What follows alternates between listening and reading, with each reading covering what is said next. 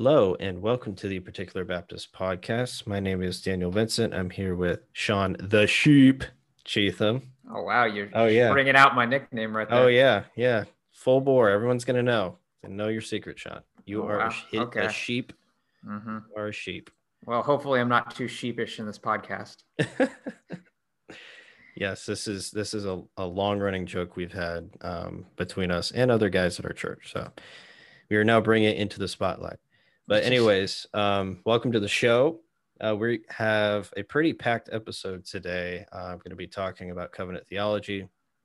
But before we get into that, um, I want to note, please, if you haven't already, check out our YouTube channel. Just search The Particular Baptist, subscribe, hit the bell to get notifications. Also, we're on Spotify, Apple Podcasts, Google Podcasts, and other platforms. You can find us there for the audio portion. Um, and then our blog, the particular baptist dot com. net. Uh, we try to post there weekly. I think we've been pretty consistent at that, but we're trying to do that. So if you want some written material that we have done, there's it's myself, Sean, and two other guys that contribute to that.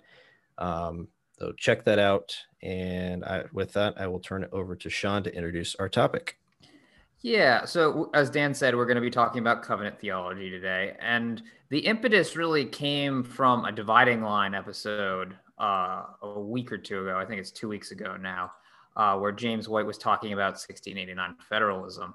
And uh, not all Reformed Baptists hold the same view of covenant theology that we do. There's two uh, two major camps. I'm not aware of any other camps, but there's two camps of uh, covenant theology within Reformed, uh, within uh, the Reformed Baptist movement, I guess you could say. Um, what's called the sixteen eighty-nine federalism, which we hold to, and then uh, modern Reformed Baptist covenant theology. And uh, that might be a little bit of bias on our part because we say it's modern and it's not what uh, the original Reformed Baptists in the uh, seventeenth century held to. But um, that, and we'll get into that as the show progresses. But um, James White made two claims that we sort of reacted against and felt needed to be addressed. Uh, the first claim was that um, he felt that sixteen eighty-nine federalism was an overreaction to um, basically Presbyterian covenant theology, which we would disagree with. Obviously, we think it's biblical. And also, he didn't like the um, idea that uh, Abraham was saved by the new covenant. Um, as a uh, uh, someone who holds to the modern view, uh, the modern Reformed Baptist view, um, he would say that Abraham was saved by the covenant of grace, and that is not identical with the new covenant. So uh, with that, do you want to get started, Dan? Sure. And I'll note too, I think there might be one other view um, called new covenant theology. Um, I'm honestly not as familiar with that, but I think that's another view that reform that is floats around in Reformed Baptist circles. It's it's in Calvinistic Baptist circles. Um, it's definitely. Like I could see an argument from for uh, for either sixteen eighty-nine federalism or the modern view from the sixteen eighty-nine confession. New covenant theology, because of its view of the law, I would say at that point I, I wouldn't call you a Reformed Baptist at all. And I don't know. Okay. I know one one person that calls himself a Reformed Baptist that holds to basically new covenant theology. But um, as a general rule, I'm, I'm not throwing any brothers under the bus for holding to it, but I'm I'm saying historically probably wouldn't call you a Reformed Baptist. That's not meant to be an insult in any way. It's just names have meaning historically. Right, right. Okay. Well, good clarification. So like Sean said, we're going to be focusing on um, sixteen eighty-nine federalism, which we believe is biblical and we believe is consistent with the historical data as it relates to our confession and therefore consistent with our confession. Um, and I will note some sources, at least the I, sources that I pulled from. I use Pascal Denault's book, uh, The Distinctiveness of Baptist Covenant Theology, which is very helpful. It goes through the historical argument for this uh, from a confessional perspective um, and really kind of a Reformed perspective on the Baptist side, and then the biblical argument as well. Um, and then I also use Brandon Adams' uh, material. He has a really helpful video called sixteen eighty-nine Federalism and Introduction, where he interviews uh, Richard Marcellus, James Renihan, and his son, Sam Renihan, and they discuss sixteen eighty-nine Federalism. So there's a few videos, um, at least, I think, I think there's three or four that go through that. Um, but the first one that he made was very helpful in this. So I just want to kind of give credit where credit is due. So what is sixteen eighty-nine federalism? This really attempts to frame covenant theology around how the Bible presents a covenant theology framework, that there is one way of salvation in history, but only in promise in those covenants that came before the new covenant. Now, Pascal Denault notes in his book, quote, he says, "A distinction between the revelation and the administration of the covenant of grace finds its whole meaning when the second element of Baptist federalism is added to it. That is to say, the full revelation of the covenant of grace in the new covenant. If Westminster federalism can be summarized as one covenant under two administrations, that of the sixteen eighty-nine would be one covenant revealed progressively and concluded formally under the new covenant." So basically what this means is that the new covenant as a formalized, solidified, ratified covenant did not exist before uh, Christ's death, essentially. That it was revealed progressively over time through those other covenants, through promise, for instance, through Adam, you know, the, the promise of the seed of the woman coming to crush the head of the serpent. That was the gospel essentially preached to them. And it, it, by implication and logical conclusion, the new covenant, which would be ratified in the new covenant. So this was preached. And then obviously the Mosaic covenant points forward to the new covenant in that you have the types and the shadows through the sacrificial system. There's some sort of redemptive element to it, pointing towards what was to come, but the new covenant as in its substance did not exist yet. So that is a distinctive view of sixteen eighty-nine federalism, especially as uh, it contrasts Presbyterian covenant theology, because they would say that the covenant of grace actually existed in those covenants. It was just administered in different ways. While we would say the substance is completely different, but the promise existed. It was revealed over time. So that's, I think that's a very important distinction to make as we go through this. Um, as Sam Renihan has said, quote, "The covenant of grace is the covenant of works kept for us." So essentially Christ's life was the fulfillment of the covenant of works, which would be under the Mosaic covenant. And then we could be recipients of the benefits of that by bringing his people into covenant with him. So when we repent and believe the gospel, all those benefits of that covenant, even I would say even in faith and repentance, that's part of that, is received um, as part of those benefits um, of that covenant, because uh, it's not a conditional covenant. It's not conditional on anything uh, we do as forms of personal righteousness. It is all given to us of grace and uh, in a salvific way, Uh, through what Christ has done. So that's very, very important to distinguish that.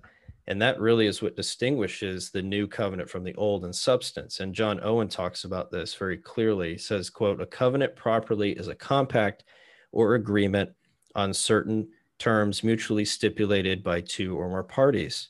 As promises are the foundation and rise of it, as it is between God and man, so it comprises also precepts or laws of obedience, which are prescribed to man on his part to be observed.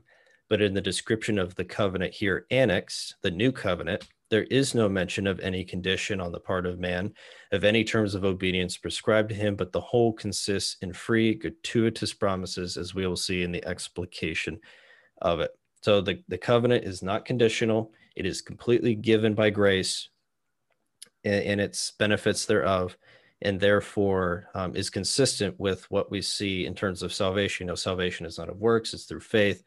And this is the essence and substance of the new covenant. So that means that all those who repent and believe, even those in the Old Testament who had faith in the promise, were part of this new covenant, since the new covenant did not exist back then.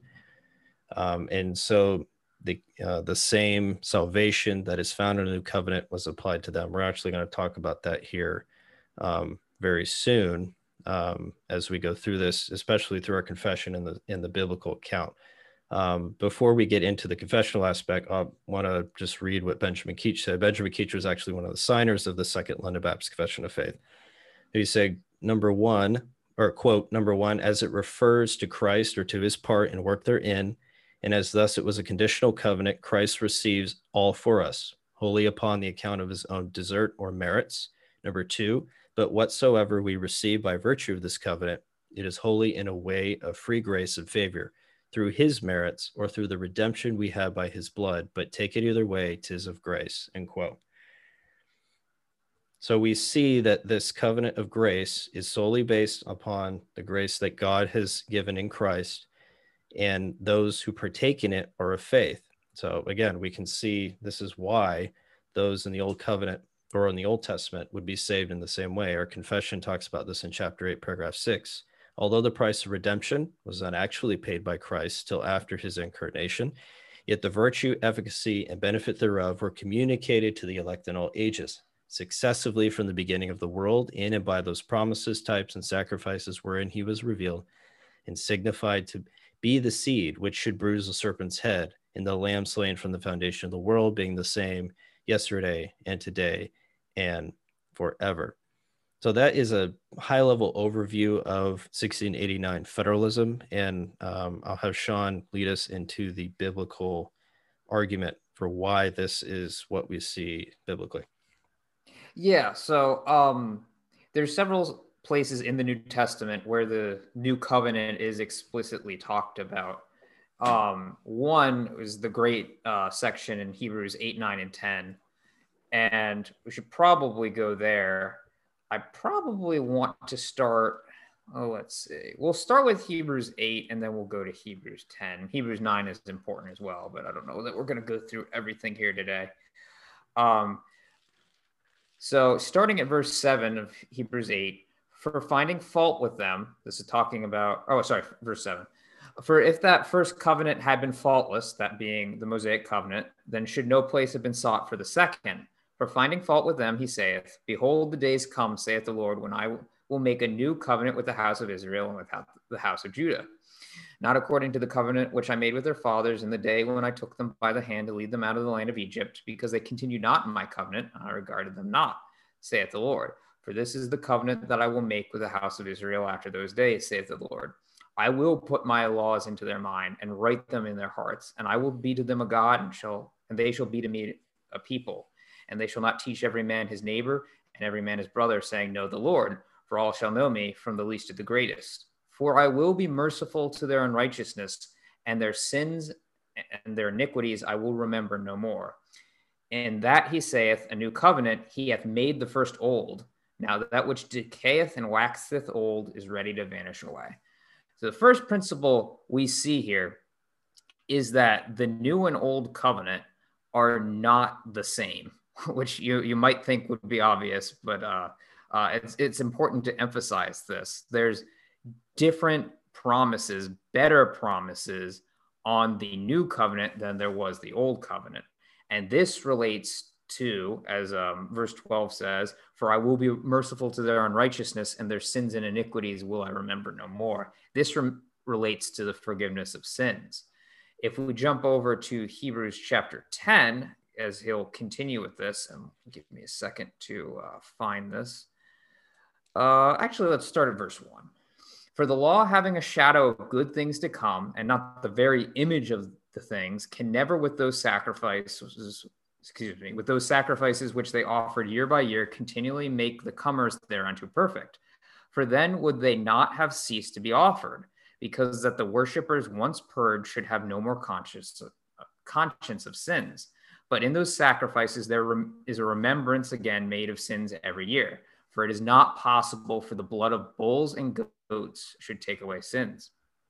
Wherefore, when he cometh into the world, he saith, sacrifice and offering thou wouldst not, but a body thou prepared for me.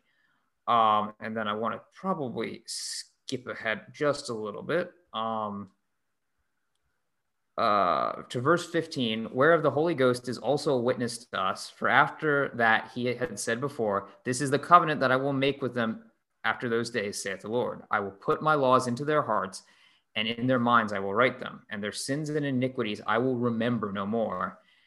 Now where remission of these is, there is no more offering for sin.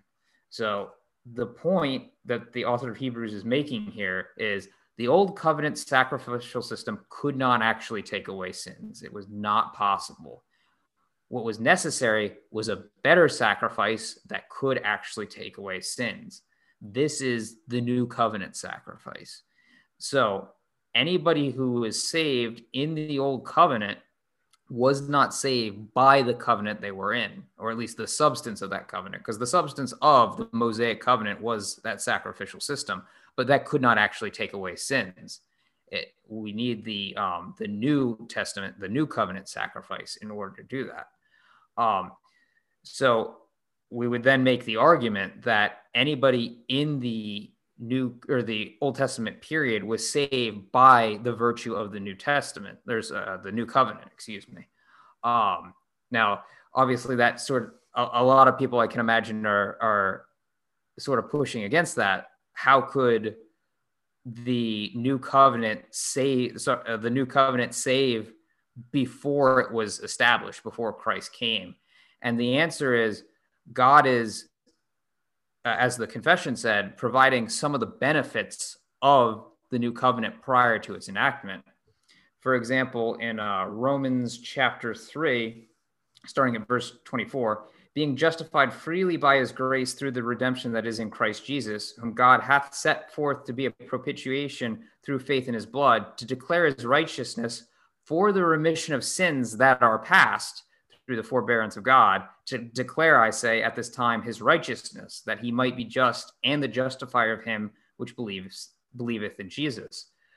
So here Paul is saying that Jesus was put forth as a propitiation, uh, at least partially, to declare God's righteousness for the remission of sins that were past, that is previous to um, God putting forth Jesus as a propitiation. Why?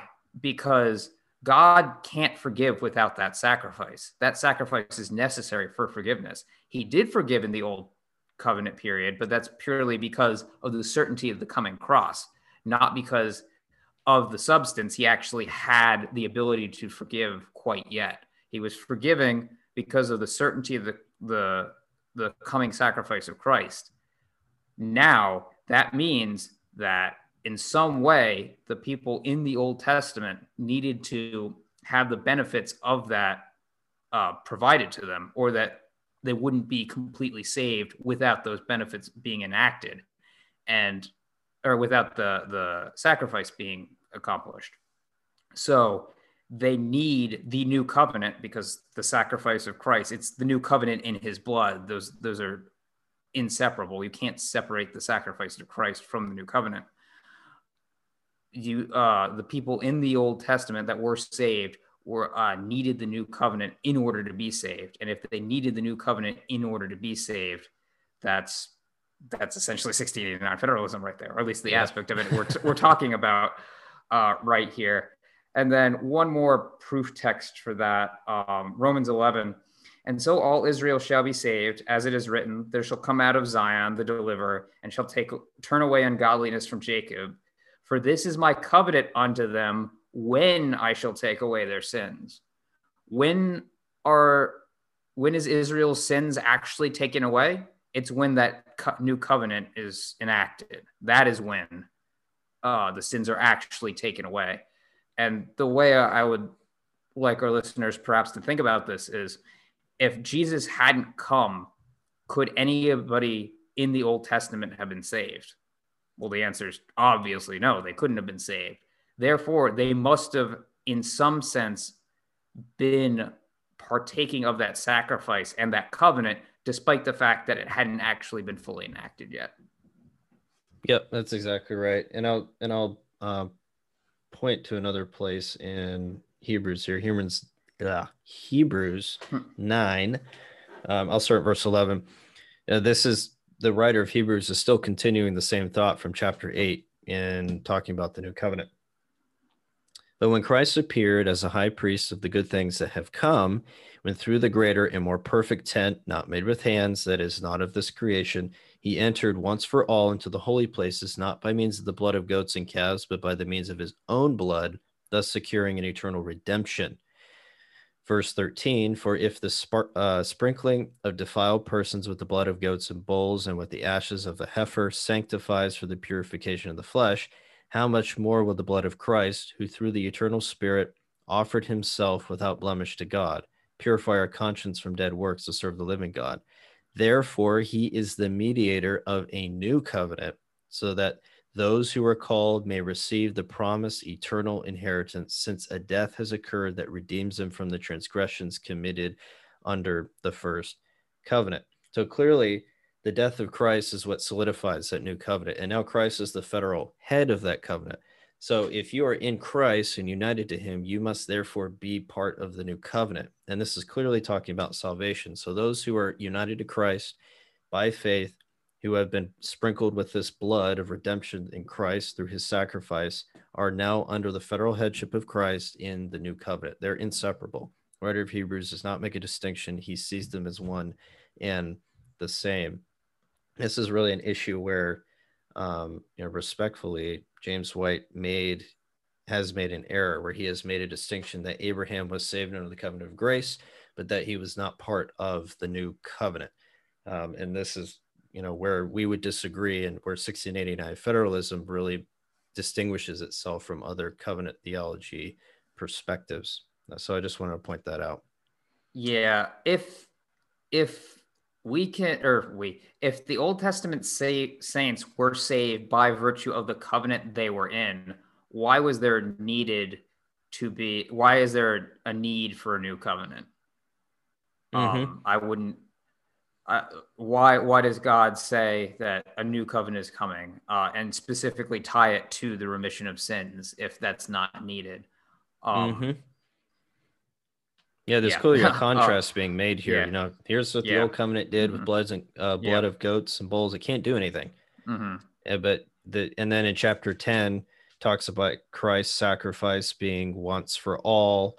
Um, I'm trying to see. Oh, uh, ten verse twelve. But when Christ had offered for all time a single sacrifice for sins, he sat on the right hand of God, waiting for that time until his enemy should be made full at someone's feet, and then. For by a single offering, he has perfected for all time those who are being sanctified. Clearly salvific language, soteriological language being made here um, as it relates to his death and tying that back to the new covenant. Mm-hmm. So um, this is probably the strongest, I would say the strongest argument in scripture uh, for sixteen eighty-nine federalism and biblical covenant theology. And what's ironic is Doctor White even said that um, if this was such a, or it basically implied that Hebrews doesn't talk about this and that it should have, or it would have, if sixteen eighty-nine federalism was actually taught in the Bible. Um, but we've demonstrated that mm-hmm. it is here. Yeah, I think he specifically said something to the effect of, um, if Abraham was saved by the new covenant, you would have expected Hebrews to talk about it. And obviously, we don't literally have the sentence in Hebrews, Abraham was saved by the new covenant, but Uh, it, it's all over the epistle. Uh, even jumping to chapter eleven here real quick, verse thirteen, uh, these all, and these all include Moses, Sarah, and Abraham, uh, and perhaps some of the other saints. I don't remember off the top of my head. These all died in faith, having not having received the promises, but seen them afar off. And they were persuaded of them and embraced them and confessed that they were strangers and pilgrims on the earth. This is saying that they hadn't received the promises. Now, obviously, there's a sense in which they were partaking of some of the benefits of the new covenant prior to its enactment, but they didn't receive the substance of that promise. Um, it, Hebrews just blatantly says it. Yes, but like for those who didn't, they, they didn't believe. You know, they didn't go into the land. They they died in their unbelief. Um, so yeah, yeah, very very important stuff here. Um, it, it as you know, it's not minutia um, mm-hmm. that we're we're getting into. This is this has ramifications for the status of mm-hmm. someone in um, in the church. You know, their Presbyterians essentially believe, um, at least some of them do, that there is a distinction in terms of membership with regards to the new covenant. You can have external membership, you can have internal membership. Those who are really saved and those who are not saved. You know, what if you have a faulty covenant theology? What does that imply in that sense? What does that imply for other aspects of salvation? Does that mean someone can be sprinkled with the blood of the covenant and be lost from that covenant? You know, what does that mean? Does that mean someone can lose their salvation? You know, there's these important soteriological questions that start mm-hmm. to come up once your covenant theology, at least in that sense, starts to crumble.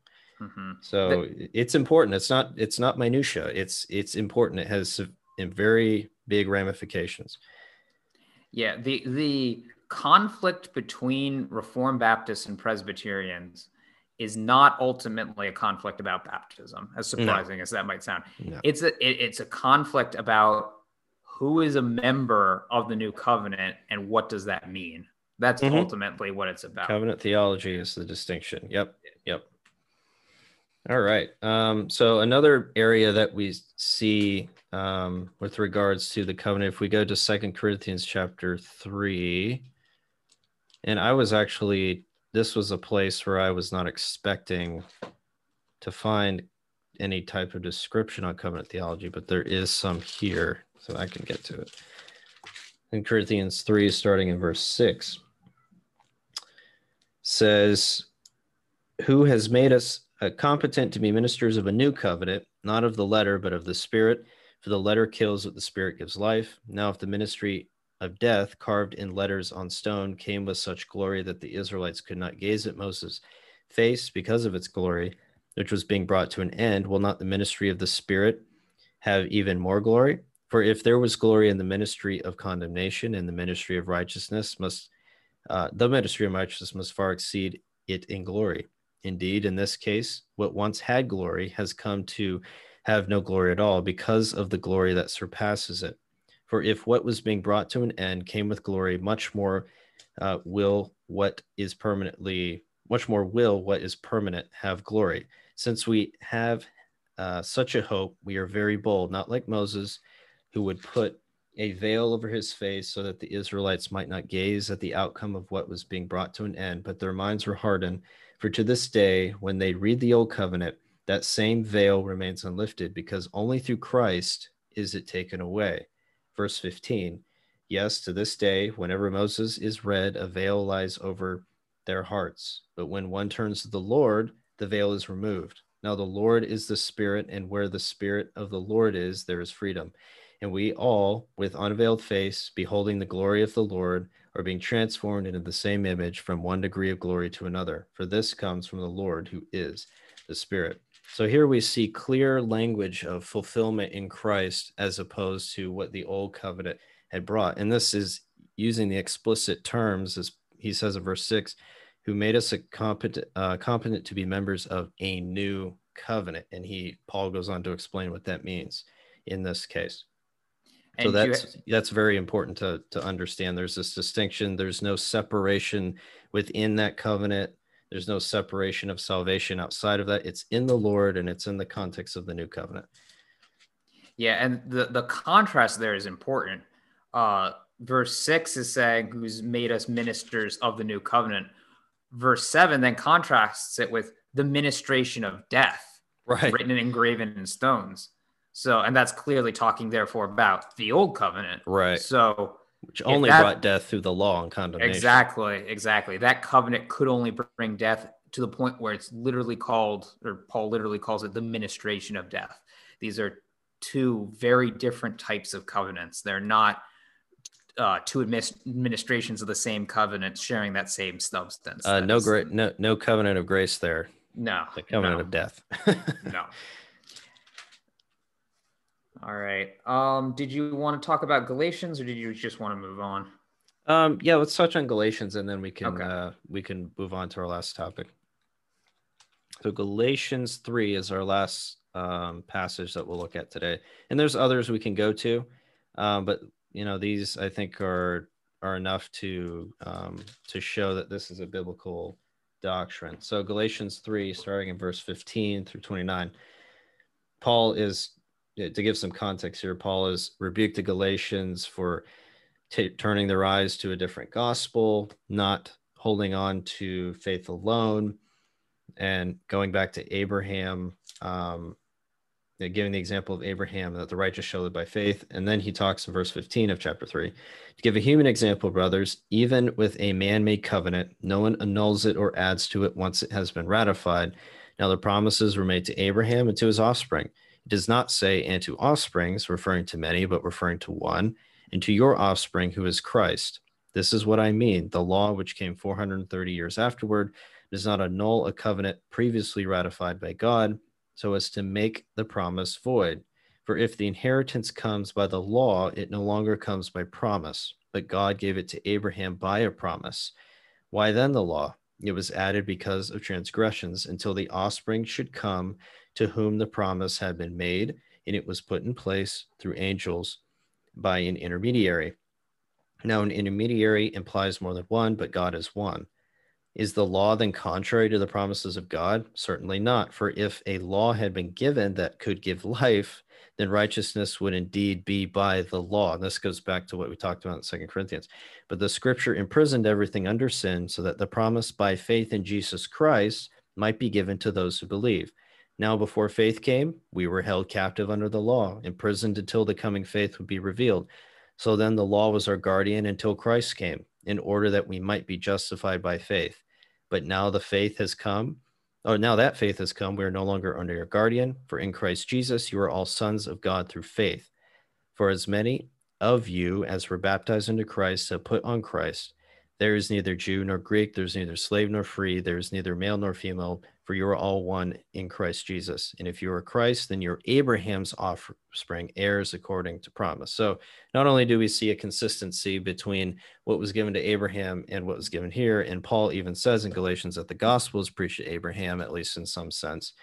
Um, but we see the contrast again here, very similar to what we see in Second Corinthians, that the law or the old covenant Uh, really held us uh, in bondage, and that it killed. And Paul talks about this in Romans, you know, through the law, he died, right? Sin only reveal, or uh, the law only reveals sin. Therefore it condemns you. It brings you spiritual death in that sense. It cannot save in and of itself. But then the contrast is faith in Christ. Now salvation is found under Christ. And like the writer of Hebrews has said, his blood has solidified that covenant. And now he, Christ is the mediator of that covenant. So we are united to Christ by faith uh, in him. And so by doing that, uh, we can see here that, or by showing this here, we can see that there is a clear uniting of believers to Christ in the new covenant. And there is no distinction made in terms of a people group from that covenant. They, you're, if you're in Christ, you're part of this covenant. But if you fall under the old law, if you're going to follow those ways, then you are still bound to that covenant. There, there's just, there's this dichotomy created here. There's nothing else, no other option given. If you're in Christ, you're in the new covenant. If you're not in Christ, um, but continuing to pursue the old covenant ways as the Judaizers were doing, um, then you are not under the new covenant. So, um, so that's really kind of the biblical argument that we see.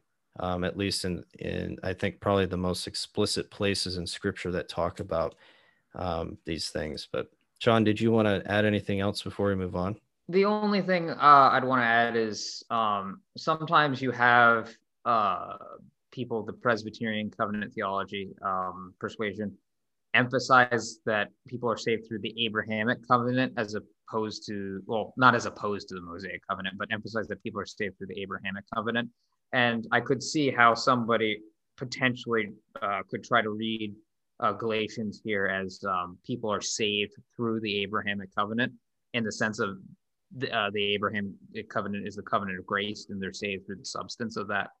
Uh, and I, I just at that point uh, remind um, whoever I was speaking to of the fact that, well, we needed a new covenant, we needed um, a sacrifice in order to take away sins, and that is in the new covenant. It's not a part of the Abrahamic covenant.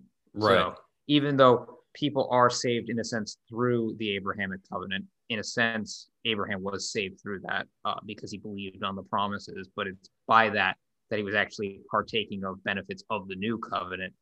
Um, he wasn't saved through the substance of the Abrahamic covenant. Right. It was essentially the means by which the, the, the promise was encapsulated in there. But yeah, the, the covenant itself did not save. It couldn't. Mm-hmm. He was still looking forward to something that mm-hmm. was coming. Yep, mm-hmm. That's exactly right. All right. And our final topic, uh, very briefly, we'll just look at, um, you know, does church history support this view? So, and we've touched upon this a little bit already, but um, I think it's important to discuss this briefly. So we've seen the biblical argument. We've seen what sixteen eighty-nine federalism is at a high level, but is this something that Particular Baptists held to? Did the writer of our, of our confession believe in sixteen eighty-nine federalism, or is this just something that, you know, people think is cool and we're just, um, we just think it'd be cool to believe in sixteen eighty-nine federalism?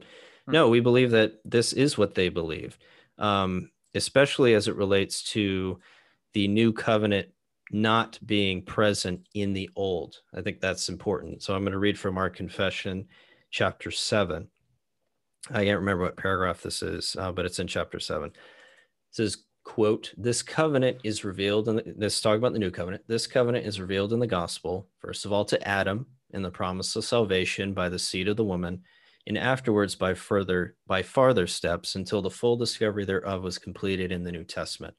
And it is founded in that eternal covenant transaction that was between the Father and the Son about the redemption of the elect. And it is alone by the grace of this covenant that all the posterity of fallen Adam uh, that ever were saved did obtain life and blessed immortality, man being now utterly incapable of acceptance with God upon those terms on which Adam stood in his state of innocency." So we touched upon this a little bit earlier, that the new covenant is revealed over time. First of all, in Adam, Genesis three fifteen, the seed of the woman, that is where it is revealed for the first time. So we can see um, that there is this clear distinction made, of, um, you know, between the new covenant in terms of when it was actually created. It was not here in the in the prior to Christ dying and his solidification, but it was revealed through promise. It was revealed over time. Um, but covenant theology was an integral part of the particular Baptists who wrote our confession. Uh, we can see this from writings from men like Benjamin Keach, um, who were Nehemiah Cox, who was a, I think he was another signer of our confession. Uh, it was something that they lived and breathed, and they saw the importance of this. Um, they didn't believe that the covenant of grace existed in the old covenant, but it showed itself over time and was solidified in Christ. Um, that's very important to understand. Uh, James Renihan notes, um, has noted that really the chapters in our confession on Christology and soteriology are really rooted in the development of the covenant of redemption, or the new covenant. So I think when we, I think there might be a tendency to read our confession as these separate chapters, but they are where they are intentionally. You know, the, the doctrine of the chapter uh, on Holy Scripture, chapter one, is where it is for a reason. Same with chapter two on the doctrine of God. They are first because they are the foundation of everything that comes after. So it's important to understand that uh, these chapters were not just arbitrarily placed. They were there for a reason. There was a certain flow to the confession that the writers wanted to communicate. Um, but sixteen eighty-nine was widely accepted among Baptists really prior to dispensationalism. I thought that was very interesting. Um, so it seems dispensationalism may have caused some of these Uh, tertiary views of covenant theology within uh, Baptists and and I think even uh, particularly Reformed Baptists. So so what you're saying is actually the modern uh, Reformed Baptist view of covenant theology might be an overreaction to dispensationalism. Mm, it maybe. could be maybe maybe yeah. I'm I'm not gonna I'm not gonna throw a huge amount of weight on that Uh, statement. I, I just thought it was funny. Oh yeah. Um, well, that... I thought it was interesting because James Renihan said that, and I was like, hmm. Mm-hmm. So it almost sounds like he's saying that dispensationalism was really the catalyst of these mm-hmm. other views in Reformed Baptist circles. Which, about covenant theology. It, it makes sense because dispensationalism A, influenced Baptist circles very heavily. Oh yeah. Yeah. And oh, yeah. B, uh, it has it has that sharp distinction between the old covenant and new covenant that I. Uh, to the point where it's almost two separate plans of salvation, or in some cases it is literally two separate plans of salvation. Oh, yeah. Um, and obviously, as a Reformed Baptist, I would immediately pull back on that and emphasize, no, there is a there's a unity of God's plan, and you can see that in the unfolding of the covenants. Right. Uh, the, the issue is then when you, you then conflate all those covenants into one covenant of grace, and that's, we wouldn't think would be appropriate. Right. Yeah, exactly.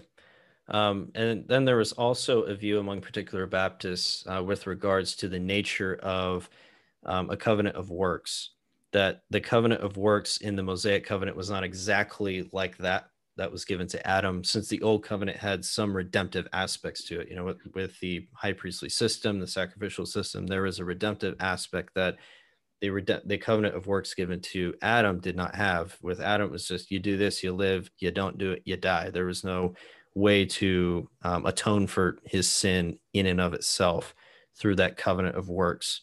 Uh, Benjamin Keach notes this. Um, he says, quote, "True, there was another edition or administration of it, the covenant of works given to Israel, which though it was a covenant of works, that is do this and live, yet it was not given by the Lord to the same end and design as the covenant was given to our first parents. Uh, viz., it was not given to justify them or to give them eternal life," end quote. And then finally he says, quote, "Though evident it is that God afterwards more clearly and formally repeated this law of works of the people of Israel, though not given in that ministration of it for life, as before it was to Adam, yet as so given, it is by Saint Paul frequently called the Old Covenant and the Covenant of Works, which require perfect obedience of all that were under it," end quote. So, you know, all this to say that covenant theology was very important to our particular Baptist forefathers. Um, they were sixteen eighty-nine federalists. They wouldn't have called it that. That that's a that's a modern term applied to it to distinguish this view of covenant theology from others. But this is consistent historically with the framers of our confession. It's consistent biblically, um, and uh, we think that uh, that this is something that is very important. Covenant theology is not something to take lightly. Um, it's not an easy topic, um, even in preparing for today. It was, it's not an easy topic to cover, um, but one that has ramifications. If you get it wrong, it can have implications for, especially, I think baptism is the biggest one that it has implications for, um, but other areas as well. You have anything else you want to add, Sean? Um, so I, I guess I would just go into the, uh, so Are, is sixteen eighty-nine federalism an overreaction to Presbyterianism? No. Uh, no. We now, while I will say that my covenant theology has become sharper because of my interactions with Presbyterians, I held this prior to knowing what uh, Presbyterian covenant theology actually looked like. Honestly, just reading through, I, I, I came from a liberal Lutheran church before this, uh, before I became a Reformed Baptist.